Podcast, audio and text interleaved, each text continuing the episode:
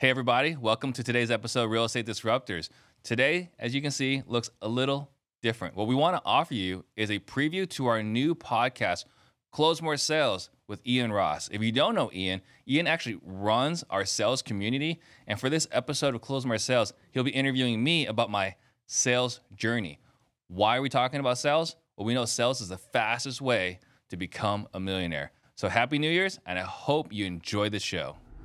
Comfort is irrelevant. If this will lead to more revenue, if this will lead to a better paycheck, I will do the uncomfortable thing. Doing the comfortable, comfortable thing, doing the easy way out, if that's your standard or if that's how you live, don't be in sales. Hey everyone, and welcome to the Close More Sales podcast. Our purpose is to empower sales professionals and entrepreneurs to push themselves to grow, achieve unimaginable success without burning out, and ultimately transform their lives. I'm Ian Ross, and I'm obsessed with all things sales. And I work with teams across the country to make more money by asking better questions. The most proven path to achieving financial freedom is maximizing your earning potential. And a sales role is the lowest barrier with the highest possible ceiling for entry onto that path. Anyone can become a killer salesperson with the right techniques, mindset, and consistency. Everything we cover on this podcast is geared toward one thing: helping you close more sales so you can live the life you want. Now, this is a new podcast, so we're in the growth stage. If you get any value from this episode today, follow, subscribe, and let us know either in the comments on YouTube or in a review wherever you listen to podcasts, and tell us what you got out of the show. If you have conversations where how well you speak determines how much money you can make, you are in a sales role. And if you'd like to get better at what you do, text CLOSE, C L O S E, to three three seven seven seven, and we'll see if we can help you out along the process. Now, I have with me today the one and only Steve Trang, who most of you probably know either from the Real Estate Disruptors podcast, Pardon the Disruption, Certainty Talks, or you've seen clips and videos from his sales training on YouTube or social media. But what most of you don't know is he's actually the reason I'm sitting here right now with this Close More Sales thing behind me, and the reason I moved my young family to Phoenix, Arizona. So, Steve, welcome to the Close More Sales podcast. Thank you for having me. This is something that we've envisioned for a very long time, and uh, I'm excited for this launch. Awesome. Yeah, me too. Uh, I want to start and get right into it with a, a question that's been on my mind mm-hmm. for a while, which is simply like, it, how would your life be right now if you had never gotten into real estate and by extension sales? Talk me through that version of Steve Trang. Well, I can't imagine a world where I don't work for myself, right? So I knew from the from the get-go, uh, I was not going to stay a W two employee. I just knew that from the very beginning. I was always entrepreneurial growing up. So my plan when I worked at Intel was they had a seven-year thing where after seven years, you got a sabbatical. You got a two-month vacation paid for by Intel. And all your stock options vest, right? And so I always knew that at that seven-year mark, I was going to take my two-month vacation and quit my job. So I was going to do something else. I, my plan was I had to find a wife with health insurance benefits. That was that was like the only thing to stop me from uh, going on and, and, and doing something else. So I knew it was going to be uh, working for myself. What I thought was a very real possibility was being a, a contractor, a mercenary for hire for engineering, right? That, I thought that was a very real possibility. I never thought about a sales career, right? But a sales career is naturally what happens when you get into real estate uh, to sell real estate. But that wasn't the right plan initially either. The, the whole plan was just to buy rental properties and create financial freedom. Right. So I think it was just a function and a very early indicator of my massive shiny object syndrome that got me from working a job to, hey, let's buy some rental properties, to, hey, I should be a realtor, to where we are today. So how far into being a realtor did you realize this is actually a sales role and I need to improve my sales skills? Uh, pretty early on. Um, I, I was working on my sales skills in the very beginning. Um, I was listening to C Ds in the car. I wish I knew the title of those C Ds because I borrowed them from my broker, and I use some of those philosophies today. So like when I'm quoting things, like I don't I don't know who said it. It's because I don't know the actual C D sure. uh, that I got it from. But yeah, I mean, from the get-go, there was those C Ds. It was Zig Ziglar, lots of Zig Ziglar. You know, um, I can't remember the exact title uh, uh, of his book, but he's got some great material out there on, on being not necessarily a better salesperson, but how to act and behave like a salesperson. So not the technical part, right? But the uh, the activities part, the the mindset stuff. So there's a lot of amazing content from Zig Ziglar early on in my career. Is that some of the first stuff you started with, really focusing on following a process and the mindset before you got more tactical and thinking about the techniques for sales? Well, the greatest challenge, I think, today still, um, but definitely when I started in oh seven, was there really wasn't a lot of great sales tactics, hmm. or at least the ones that were out there were really, really hard to find. Right. Um, and so, you know, I've learned a lot from the Sandler selling system. And one of the things I heard from David Sandler from one of his live events, I, I listened to his live events in the past, and it was like, I should have way more clients than I have, but you salespeople are being selfish and not telling other successful or other salespeople what techniques they're using to grow your business. So like, I need you guys to go out there and tell everyone else that my stuff is good so that I can have a better lifestyle. So for whatever reason, Sandler was never, ever on my radar, right? We had question-based selling. Uh, we have, uh, uh, what's that um, book about prospecting? Um, I can't think of it off the top of my head right now. But there were a lot of different books out there, again, on like adjusting and modifying your behavior. Right. And there's some stuff that are super tactical on, you know, what to say for this specific objection. But there was no sales framework, right? Uh, that was, again, prevalent uh, until I would say very, very recently. Got it. Okay. Well, I'm curious because I actually don't know this. Could you, do you remember your first sale in real estate, the first time you actually sold a piece of real estate? Would you be willing to sort of walk me through that sale? Uh, well, it was shoddy and clunky, right? Sure. It's, and not my proudest moment. And really, I had unrealistic expectations when I first got into sales. Because uh, first, I didn't see real estate as a sales role, as a realtor. I didn't feel like it was a sales role. And it was probably way too long, multiple years, where I treated being a salesperson like a bad thing, right? Like, I don't want to be a pushy salesperson. I don't want to bother people. And that was my mindset in early on in my career. And that inhibited me, right? And what certainly didn't help was that what I was selling, I was selling to friends and family, because as a realtor, where do you start off? With your sphere of influence. Sure. So you start off with your friends and family. And I was, uh, you know, going around. Actually, uh, my first opportunity I was, when I was working for this broker was there was this condo conversion where they were selling all these uh, uh, apartments that they converted into condos. And that, you know, we're, we're selling these based off of return on investment. So I was already working at Intel uh, in Chandler, but I started at Intel in Sacramento. I actually flew to Sacramento. I was like, hey, I got all these friends that make a lot of money that should invest. And so I went to go and talk to all of them about this opportunity over here. And not one was interested in talking to me about it. Not one was uh, wanting to have a conversation about it. So like all these people that I hung out with that I considered friends, now we're like, uh, you're a salesperson now. I don't really want to spend time with you. And it was really fascinating to see this dynamic of like, are you are you talking to me about this because you're trying to make money off of this, or do you believe in it? Right. And I absolutely believed in it. And so now this uh, hurt my ego. I was like, you've trusted me with like all these other important conversations, right? Like where I'm going to live, what should I buy this, should I not buy this, relationships. And now I'm no longer this trustworthy person because I'm a salesperson. Right. You have the title of salesperson, and therefore naturally people have a shield up when you're trying to talk yeah, to them. Yeah, the guard went up. And yeah. I was like, I've never experienced this guard. Because I've always been a person, prior to that, when they had like, hey, what do you think about this? I was always in that like consultant circle.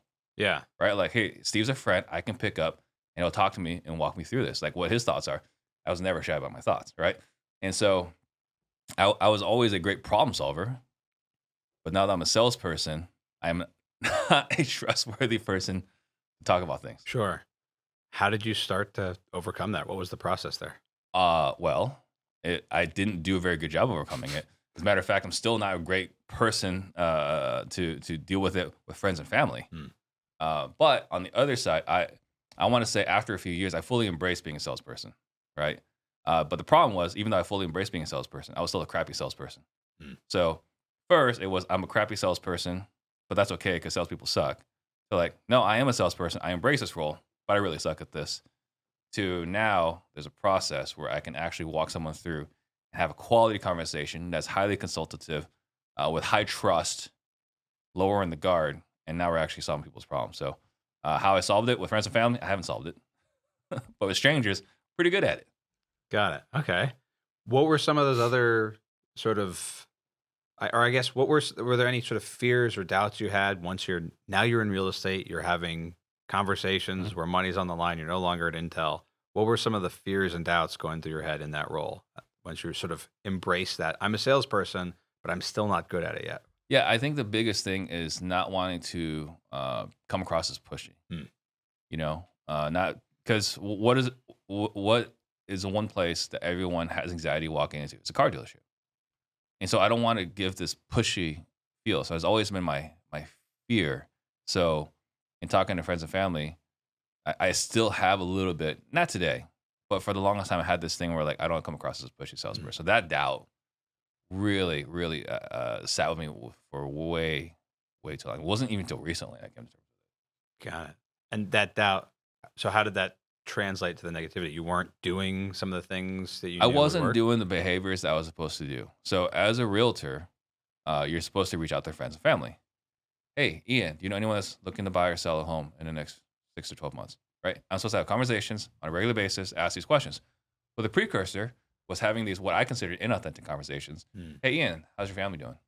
Uh, you know, you got the any small talk? Yeah, you got yeah. anything planned this holiday weekend? Right, Christmas right around the corner. You got anything fun? And I had to have these conversations with you about your life and your family. That if you know me well, it's just not on my top list of things that's on my mind, right?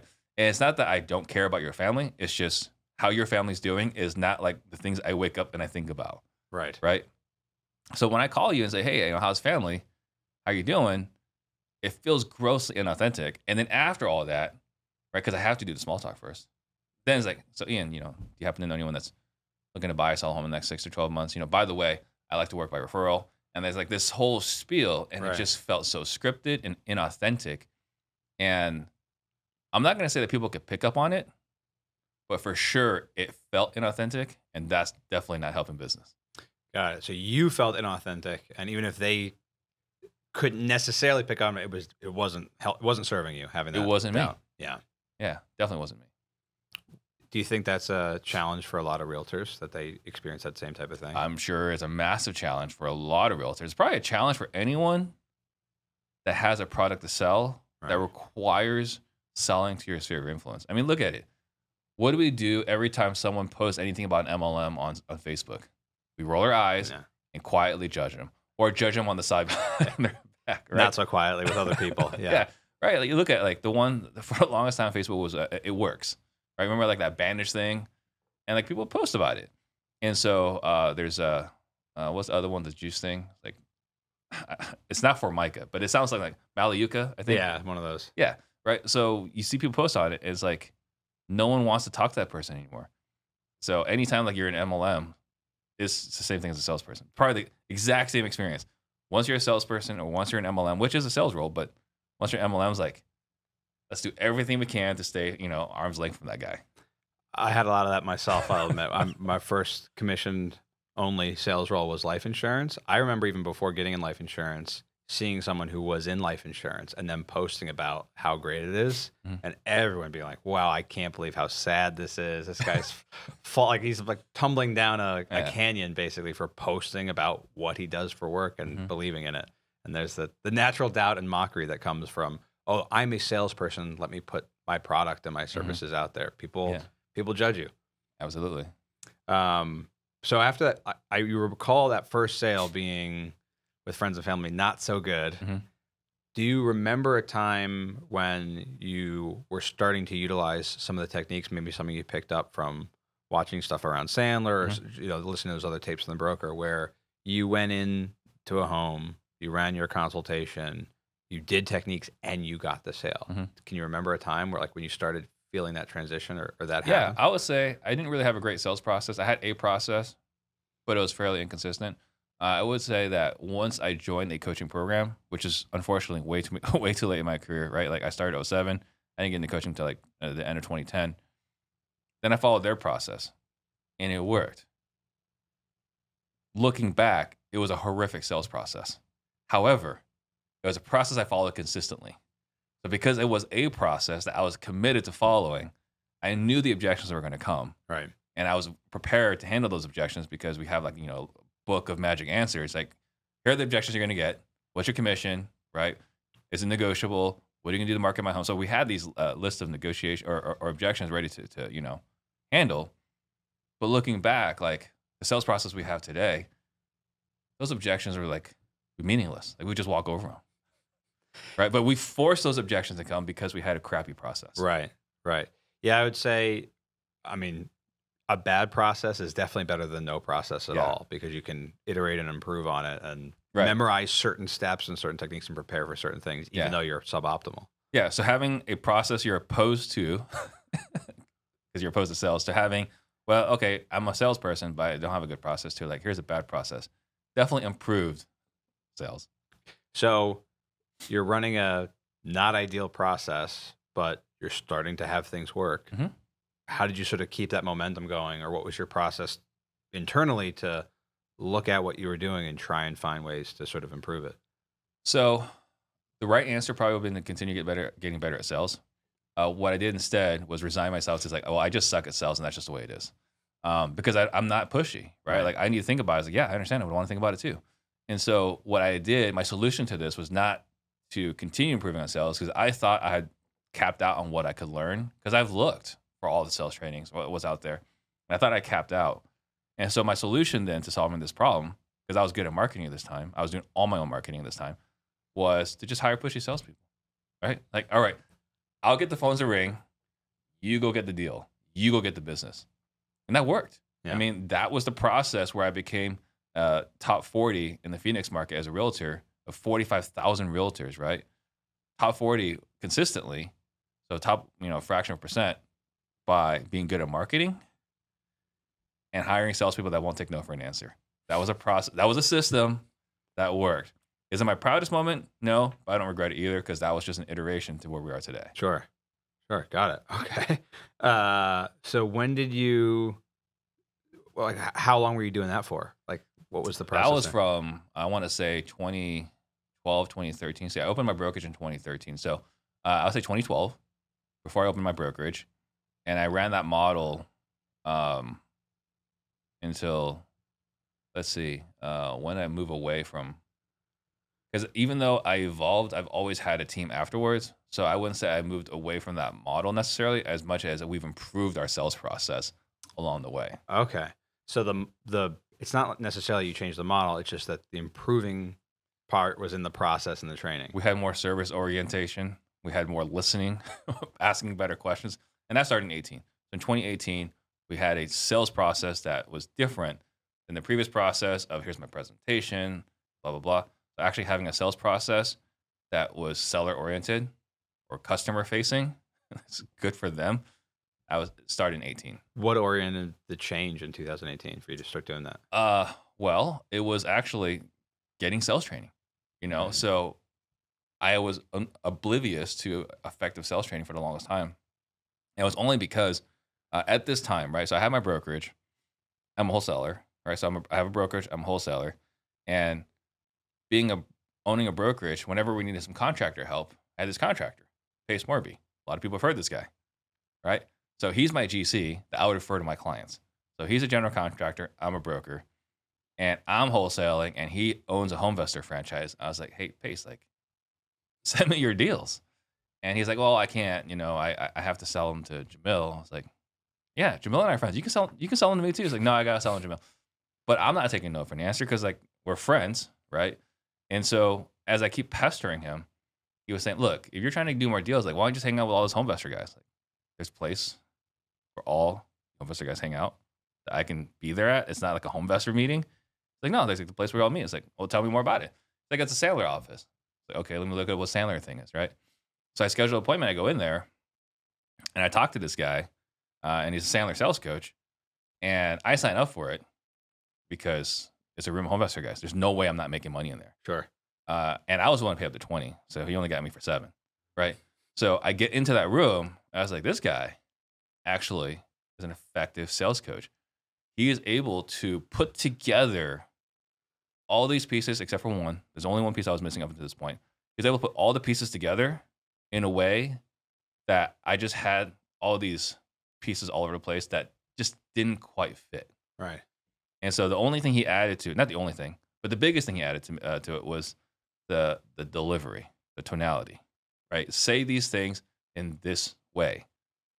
I had the words, right? The the words are in the books, right? But the tonality and delivery was where it, it, it uh, and, and a process, but um, I would say the biggest thing for me was was the the the tonality and delivery. And once we had that, it's like, oh, yeah, scrap everything we've got. This is what we're doing moving forward. Okay. So that was, and that was twenty eighteen? That was eighteen. Okay.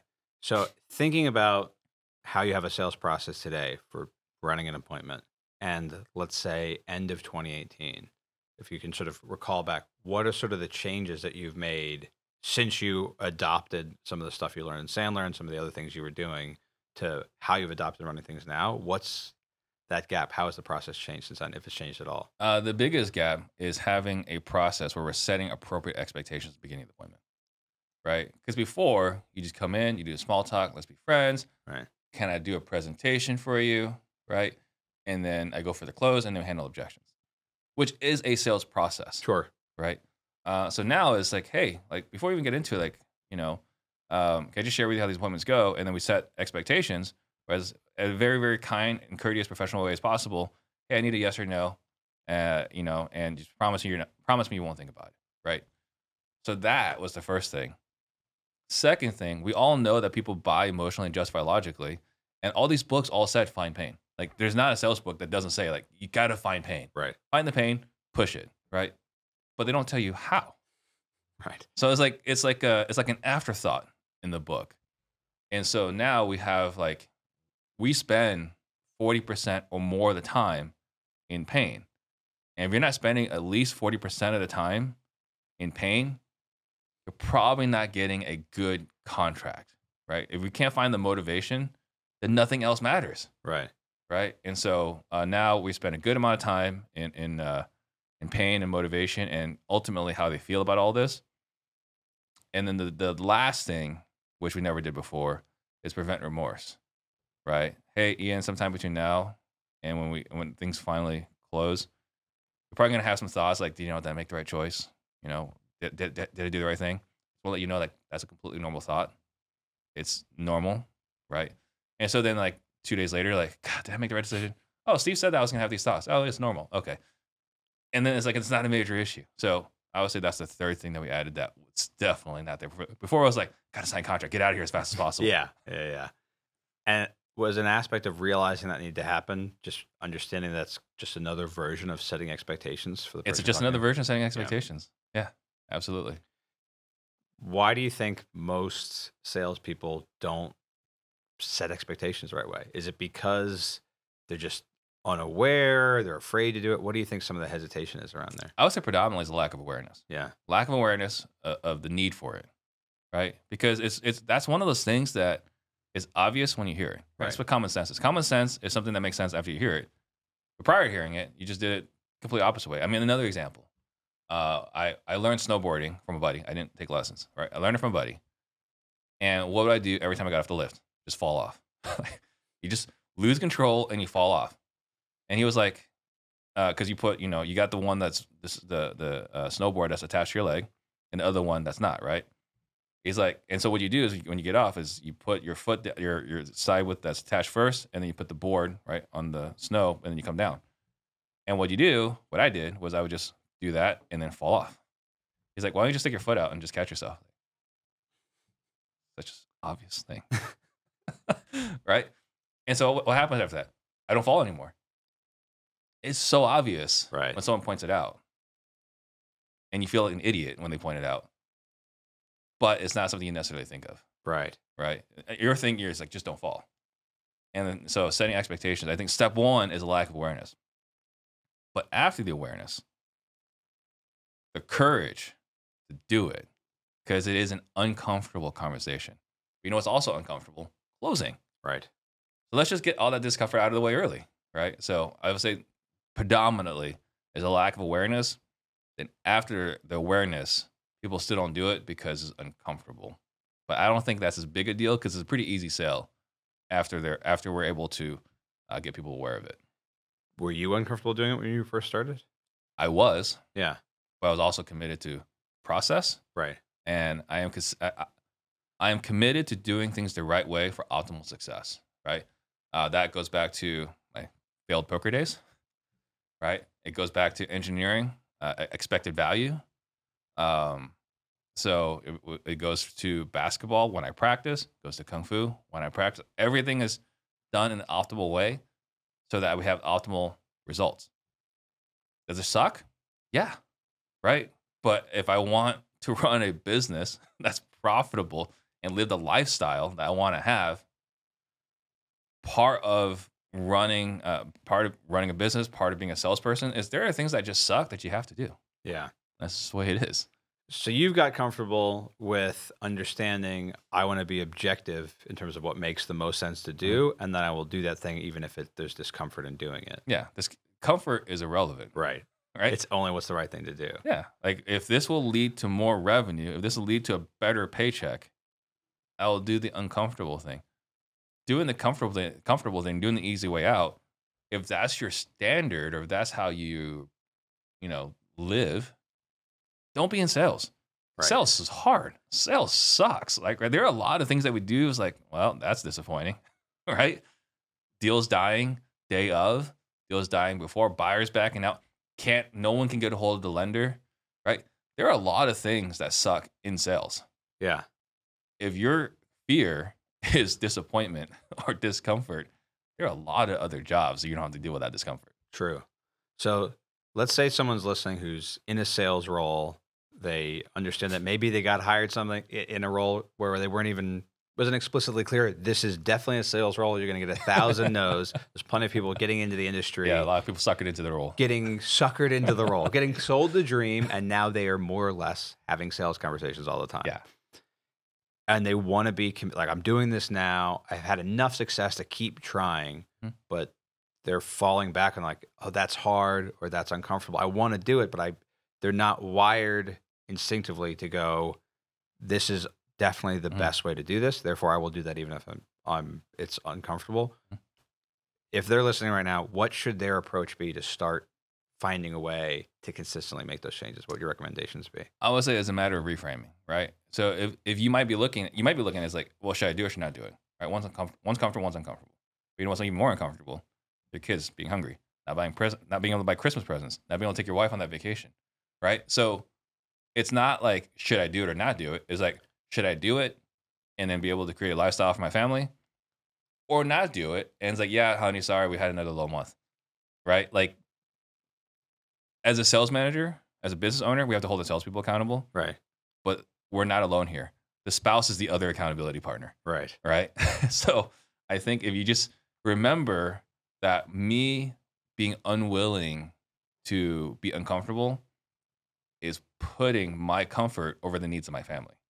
Right. And if we reframe it that way, you might be more willing to be uncomfortable. Got it. Or almost even a a reframing and just focusing on the timeline. Do you actually want to be uncomfortable for five minutes, or do you want to be uncomfortable the rest of the time yeah. when you're at home with your family trying to live the life that you want to live and you're right. not able to to do it yet because your results haven't been there? Exactly. Got it. So yeah, that's a, that's, that's an interesting thing. So what should people do? I mean, if like, say someone's like, all right, I want to do that. How should I do that? Like, mm-hmm. talk me through advice for someone who wants to, how to think about that, how to do it. How to set proper expectations? No, no. How to um, make that shift internally and stick to it. Um, you know, it's hard for me to say because I only had to hear it once. Right. Um, and it was from a, a book. It was Give and Take by Adam Grant.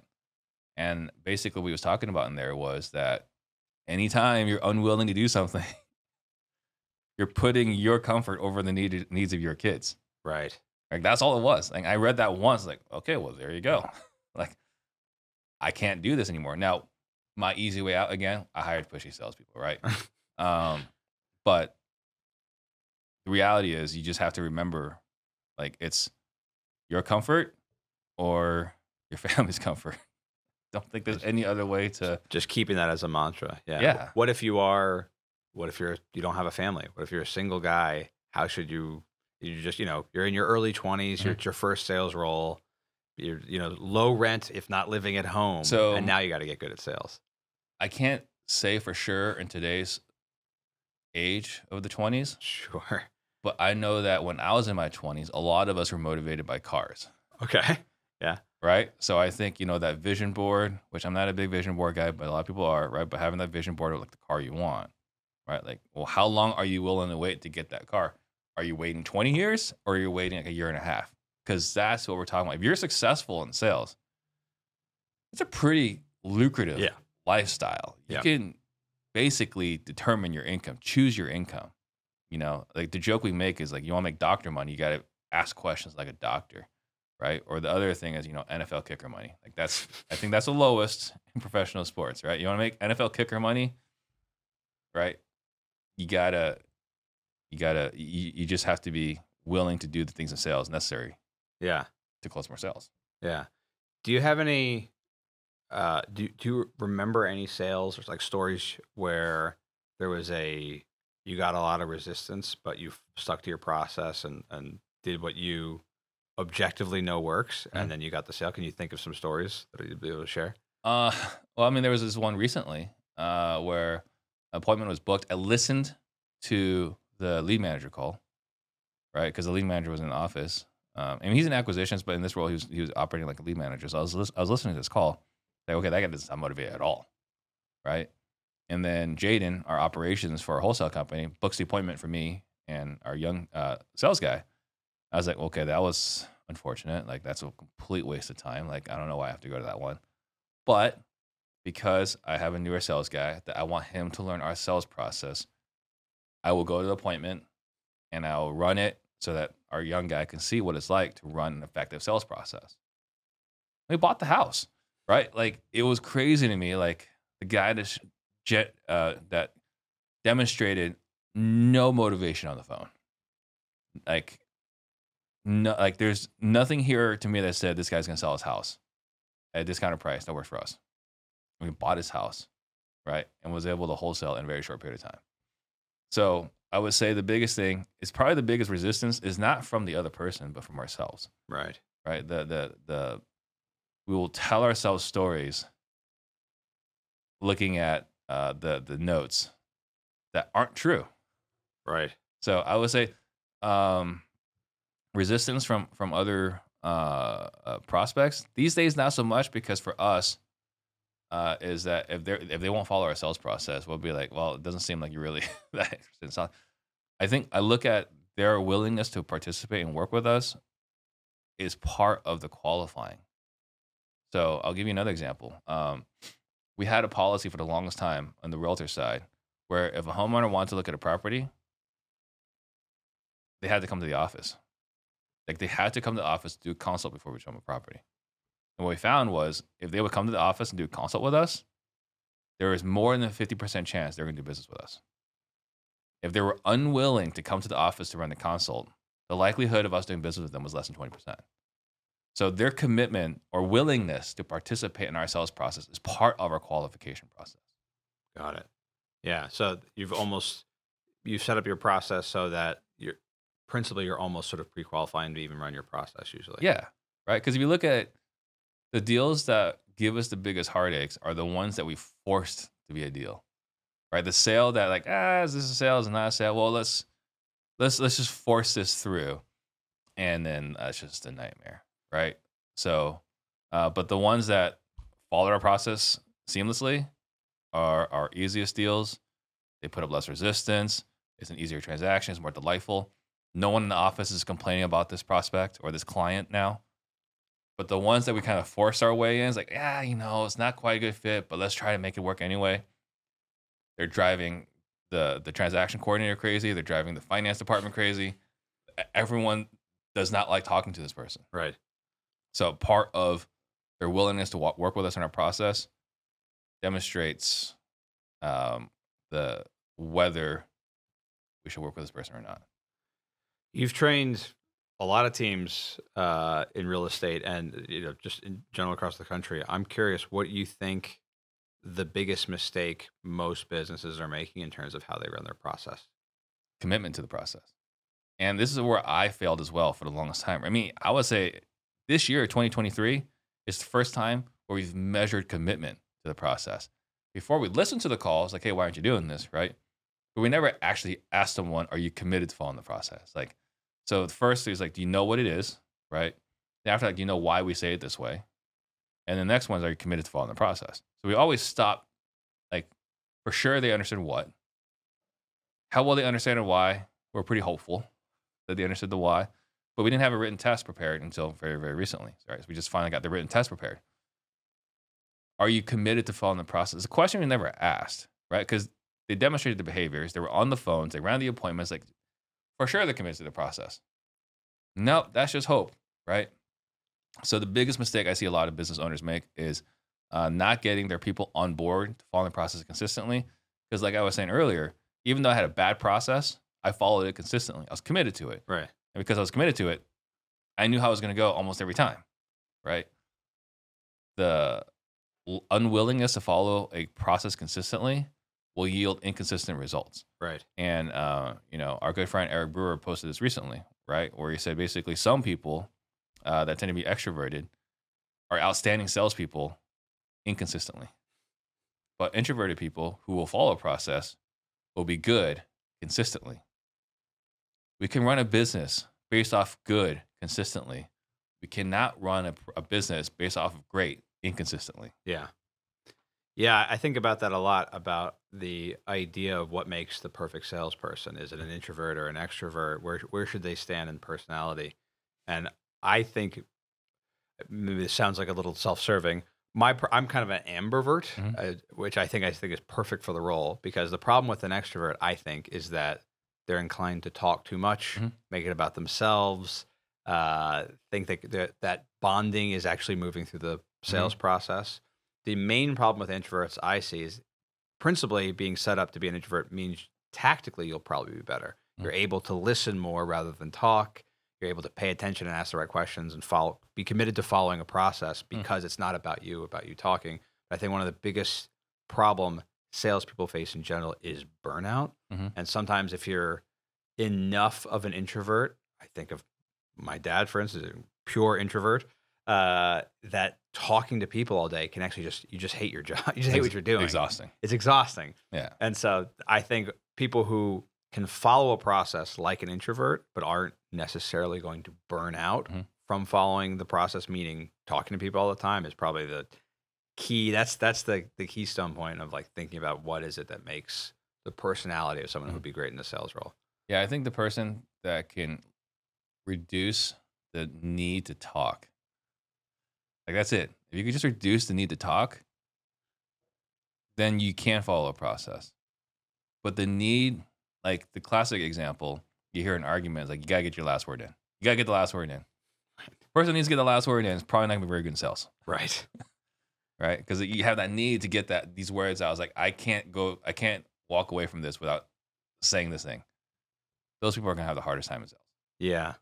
Yeah. I'd say, yeah, so you need to get the extrovert to be able to shut up. Mm-hmm. And you need to get the introvert to be able to have a deep enough why and motivator to mm-hmm. not burn out. It's kind of the sort of the balance of finding a, yeah. the right personality. Definitely. What would you say is the biggest misconception for someone who's in a sales role? Let's like say you're you're a salesperson. Their biggest misconception about sales as a whole. Like what's their biggest mistake they're making? Um, I mean, at a high level, I think the activity and behavior is probably the biggest mistake, because you know, the more hours you actually do work, the more money you make. Uh, maybe something else could be, you know, the The mindset, I say, this is probably the biggest one, is the mindset that I'm good enough.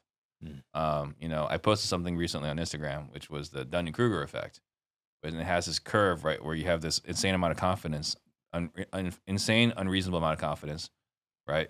And then you kind of crash in your confidence uh, as your confidence improves, and you go back up. And you have this thing, that's, we call this a peak amount of stupid, right? Like you have unreasonable uh, confidence in yourself. And confidence is important. Like, I think we got to have confidence, right? But when I'm talking about unreasonable, unreasonable for a salesperson, we expect all, all salespeople to be un, like irrationally confident, right?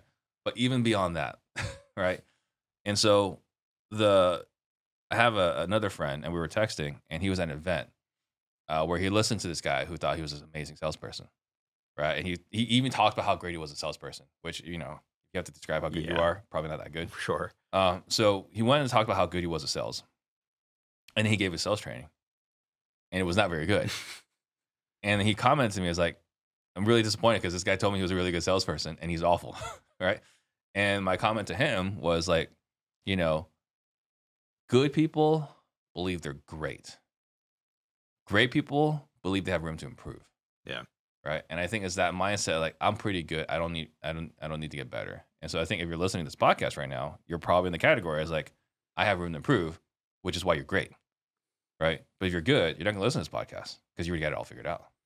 Right. Yeah. A lot of salespeople think they, they, they've made a, a couple sales, and therefore uh, there's a lot of um, bias based on, well, if I did this one thing this one way and mm-hmm. it worked, therefore I should do it that way. But that's what worked mm-hmm. rather than that person was motivated enough. You asked a better question earlier by accident, and mm-hmm. now you're so committed and convinced that this part of the process is the way to do it, even though that was suboptimal. But yeah. because you got a sale one time with something else, you're now so committed to this one thing. I've seen that a lot with sales training. Yeah, it's, uh, I call this, well, they bought it in spite of you, not because of you. Right. Right. And I call this the Antoine Walker effect, which is basically like back, you know, when I was in college, Antoine Walker, you know, I love the guy, Cybertron, right? Number eight, employee number eight for the Boston Celtics.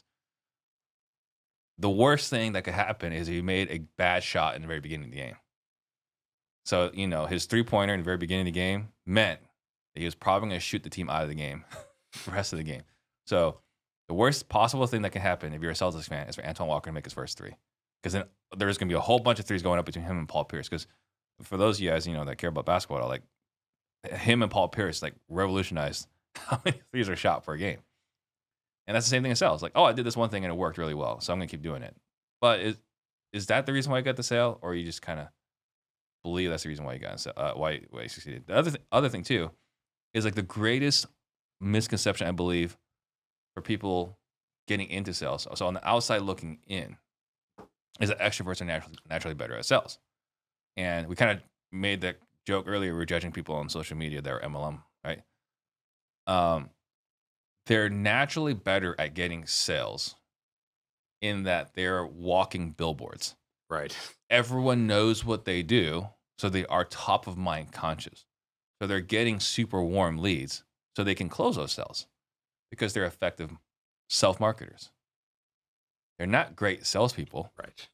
Just more people know what they do, which is important. I think one failure a lot of us as salespeople do is we fail to let everyone know exactly what we do. Right.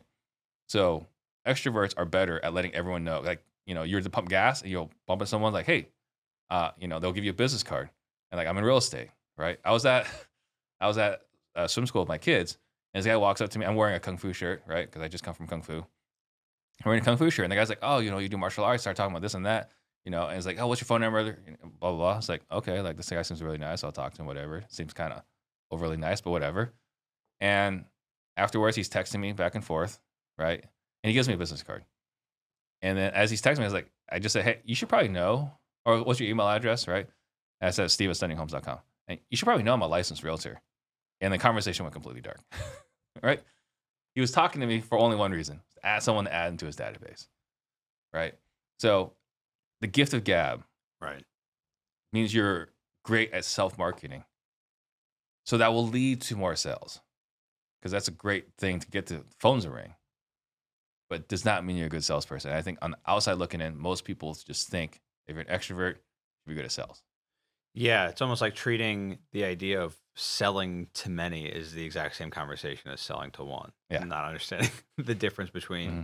talking to a crowd and being exciting at a party mm-hmm. and getting one person to want to take action. Yeah. There seems to be sort of a, a disconnect there. I want to I want to shift for a second and ask you, apart from obviously the financial gains, what aspects of sales do you find most rewarding? The most rewarding part about sales is it's made me a better communicator, a more effective communicator. And that's helped tremendously within uh, leading an organization.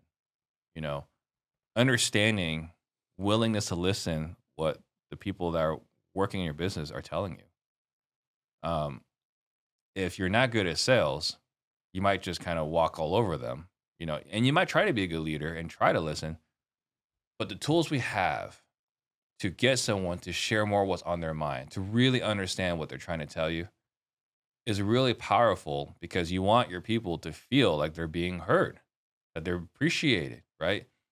And you can't do that if you're not a good listener and you're not an effective communicator. And more importantly, it's made me a better uh, father and husband.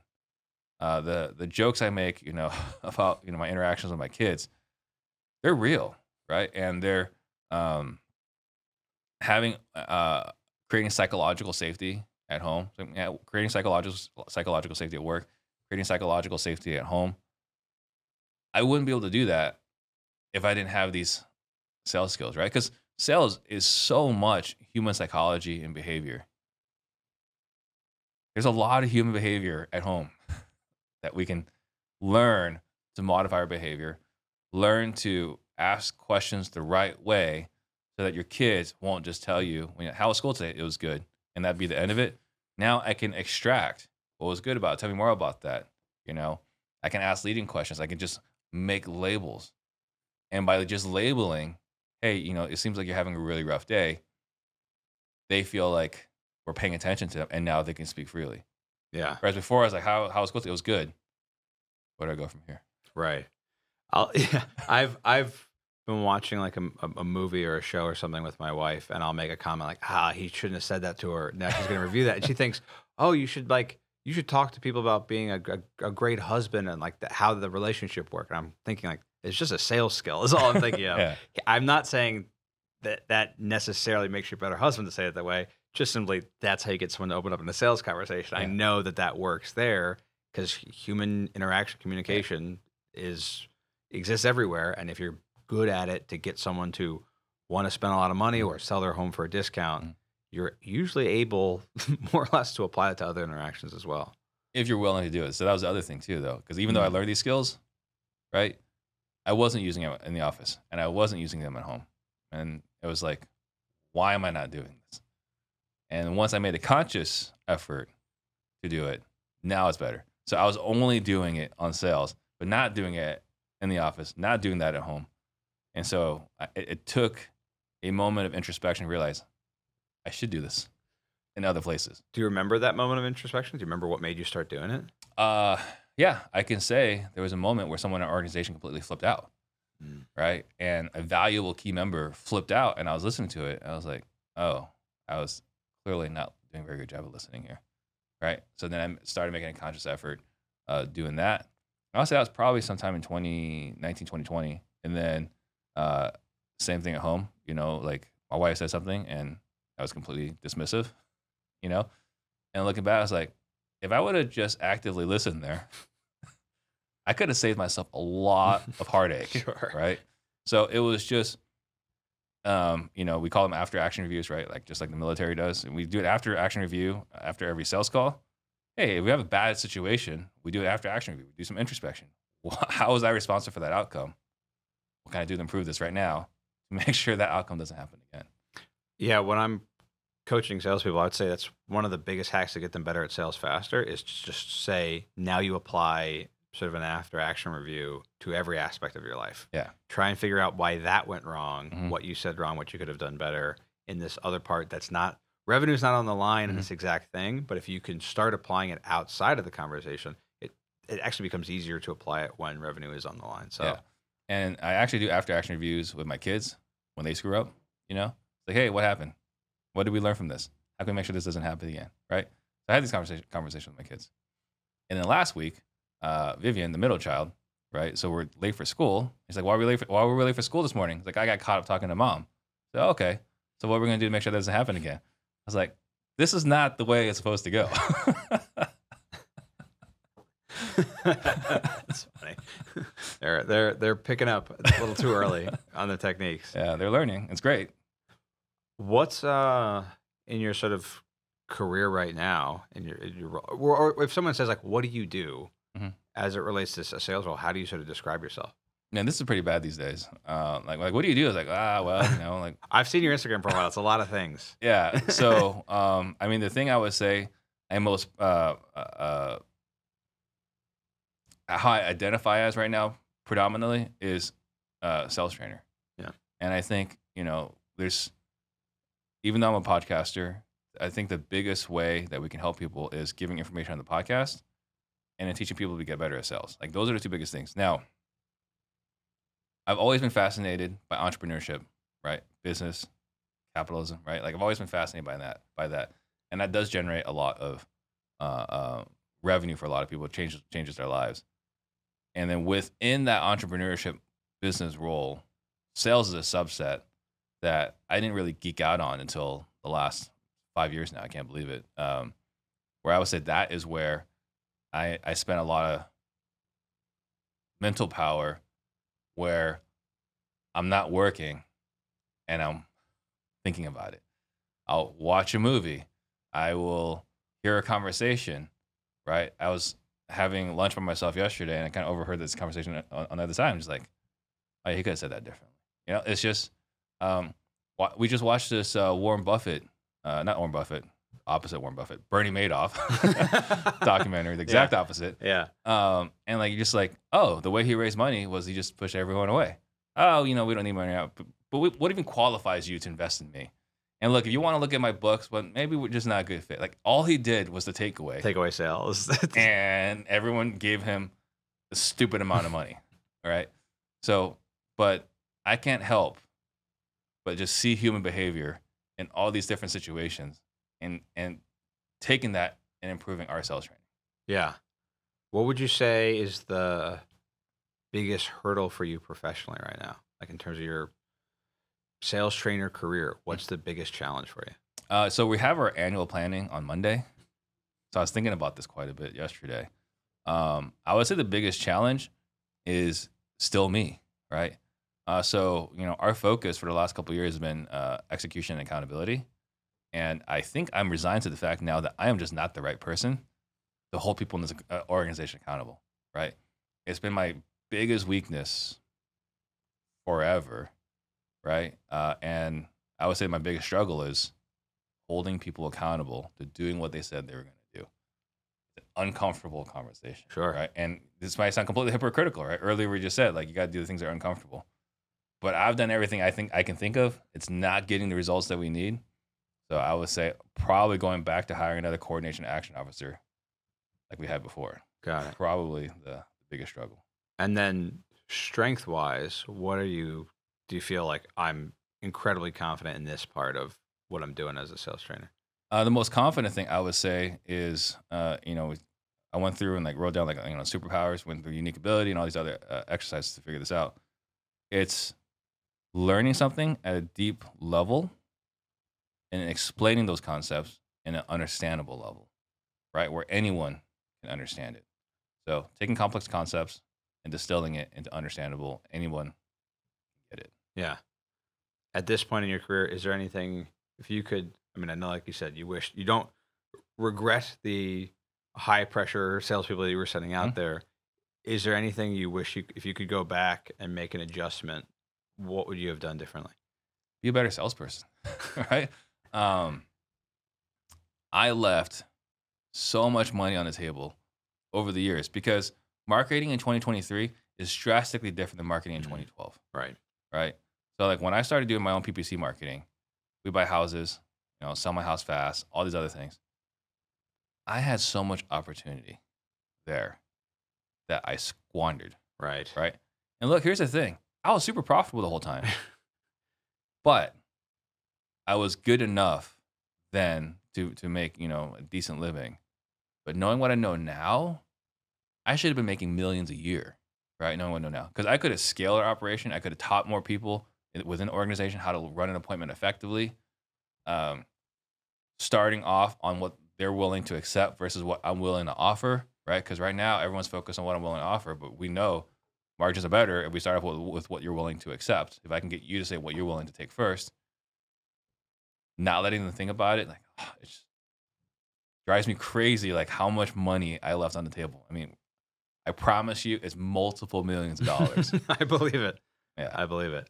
Yeah. So for someone listening to the podcast, if there were, for either from our conversation or just anything else you want to add in, what if there were to think of sort of three takeaways mm-hmm. to take away from this conversation?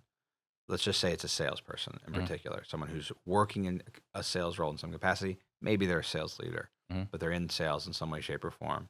What are the three takeaways that they should they should take away from from this conversation? Um, I would say, you know, first one is committing to follow the process. So having a tactic isn't good enough, right? Like committed commitment to following a process, I would say, is number one. Um, and then right behind that is number two, but I would say right behind that is, you know, you got to put yourself aside. You know, we talk about this in our sales training, you know, removing you from, you know, the meat bag, right? So taking you yourself out of it and, you know, being the person that you need to be so that you can serve the person that's in front of you. Uh, that's number two. Um, let's see, what's number three behind all that? Um, can't think of it off the ex- right right now based off our conversation today. So from those two, let's just focus on the that sort of meatbag part. Mm-hmm. This idea, uh, which I know is can be a, I love this concept.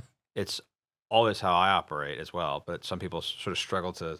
It's weird the first time you hear it. Talk about it a little bit, a little bit more. I mean, about how maybe someone who's, this is their first time hearing any, like, you know what you're talking about. Sure. How to think about that. So if you think about like Grand Theft Auto, right? We've all played Grand Theft Auto where like you're flamethrowing people for absolutely no reason, right? So if you, you, you're playing this, this game, you got a character that you're walking around. You're controlling this character, right? Imagine when you're in the living room or you're on the phone, you're controlling the character, right? From a third person's point of view. Someone else is watching this interaction, right? So like right now, you and I are having a sales appointment. You're the prospect. I'm the salesperson. The person who's listening to this right now is observing this, right? From this conversation. Be that third party, that third person observer running, that's checking out the appointment you're running and see, observe, how's the other person responding? Think to yourself, where am I in this sales process? Am I still in setting expectations or am I in pain right now? Am I in money right now? But also being aware that if I didn't do a good job of setting expectations and the homeowner is talking about money and talking about motivation, that you don't continue the conversation until you've fully finished setting the proper expectations. Because if you don't, this appointment can go haywire. Right. So you got to observe like you're a third person uh, that's watching this. And again, the examples we've used is uh, Grand Theft Auto or a puppeteer. Right, you're just controlling this character. You are not you. You're controlling the person that's in front of the prospect. It's really, I actually hadn't thought of it this way, and it goes back to a little bit more what you said at the start. It's about being objective, you know, mm-hmm. it being able, if you're not in your own head in the sales conversation, mm-hmm. but you're a separate party viewing it, you can go, okay, well, he or she, you, mm-hmm. should have done this differently because right. you're able to be more objective. You're able to separate yourself from that. From that moment, I'd always thought about it as a way of being like, oh, I would be afraid to ask that question, mm-hmm. but that's not me there. That's my avatar I'm controlling. Right. So the same way I'm not going to walk down a street and use a flamethrower at a bunch of people. That's an avatar doing that. But okay, I could, that way I can push and maybe ask a little bit more questions, but it also allows you to be more objective about running the process. Yeah. I mean, just think about, we watch sports, right? And we're screaming at the T V, watching a quarterback. Like, why did he miss that throw? So you knew which throw he should have made, right? But he's in the heat of the moment. He's got someone breathing down his neck, right? Like someone's trying to hit him from the side. He's throwing the ball. He's making a decision in the environment. But you, who is not attached to getting hit by a linebacker on a blitz, you see the right pass. Right. It's the same concept here, right? You got to observe it objectively, not experience the heat of the moment. Yeah. So yeah, that makes, it makes a lot of sense. Makes a lot of sense. So that's making sure as a salesperson, you find a way to do that. And mm-hmm. for the entrepreneur, for the business owner, not just learning a tactic and not just learning a process, mm-hmm. but actually being committed to that process. Being committed to it. It's the the the people that we attract in the sales. And this is no judgment on salespeople because I am the same way and you're the same way. Right. Right. We generally are. We have a hot. If you look at Predictive Index, uh, well, let's just look at DISC. Right. Generally speaking, if you're in sales, you're generally a higher D and a lower C. What does that mean? Higher D means you have a strong ego and you're very competitive, right?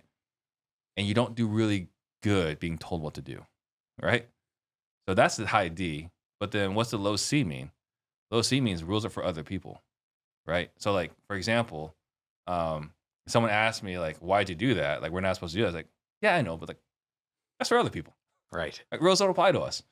It, the sign didn't say this means you. Right. Yeah. Like, it's a good rule for society. Right. Just not for me. Just not for me, right? So this is who we attract in this in this industry. And so if that's the case, you don't like being told what to do, and you don't believe rules apply to you, then how do you stay committed to following the process? And again, it has to go, it goes back to remembering the desired outcome. What is the desired outcome we want from our career in sales? And we want this desired outcome in career in sales. Then you have to decide, I want this process because I want the results, and I will follow the process and, and because of the win, not because I feel like I have to follow a process. Love it. You mentioned that desired outcome. If you're thinking about Steve Trang in uh, twenty thirty-three, oh, it's about to become twenty thirty-four. You're on. twenty-four. Oh, sorry? twenty twenty-four. Yeah, so I'm saying, so let's say it's ten years in the future. Oh, ten years in the future, okay. And we're, we're it's you ten years in the future, okay. And it's about to become twenty thirty-four. Okay. I'm saying the exact same time ten years from now. So yeah. Fancier way of saying ten years from now. Yeah, yeah, yeah. What would you want that Steve Trang to be doing? What is your, what does your day-to-day look like ten years from now? Man, ten years from now? I can't. It's a long way yeah, away. Yeah. I can't even fathom it. I can only think about what I want to happen within our, our, our sales training organization. Um, Um, I mean, I, I would hope that by ten years from now, uh, everyone that's working here today is retired, right? Like, that for me would be the desired outcome. Everyone here, financial freedom. Um, and then we've made dramatic impact in a lot of people's lives. Um, you know, maybe it's like, uh, uh, you know, for better or for worse, a lot of people look at Grant Cardone as a preeminent sales trainer. Mm-hmm. Right, I would like to be able to supplant that conversation where, like, yeah, you know, this is the process. You know, it's kind of funny every once in a while. Here's like, yeah, I pulled the Steve Trang on. I was like, well, I mean, I'm not sure that's the right way to put it, but okay, right? Um, so I would say probably, you know, some sort of inspirational uh, inspiration for salespeople on how to run an effective sales process where you're not doing something to somebody, but you're doing something with somebody. Yeah. So that, I guess in ten years, that's what I, my hope would be. But day to day, let's see. I mean, at that point, Emily's sixteen. Like, she's getting, she's in the middle of high school. I don't know. Because what we talked about is when she's eighteen and she's out of the house, is probably going to be traveling more. But yeah, I, I can't, so I can't, far, I can't yeah. articulate that vision, because right now I am so focused on what I want to see our business do in twenty-four. Yeah, we got an annual meeting in a few days. It's hard yeah, to think about that's where years. The he- and that's where the head's been at. Fair enough. Okay, so then for someone listening who's maybe actually not in sales yet, mm-hmm. maybe they're younger, maybe they're in a, a hourly job, and mm-hmm. they're inspired by your journey, inspired by the stuff they learn on this podcast, and they want to get into sales. Mm-hmm. What's a piece of advice you would give them thinking about starting to explore this career?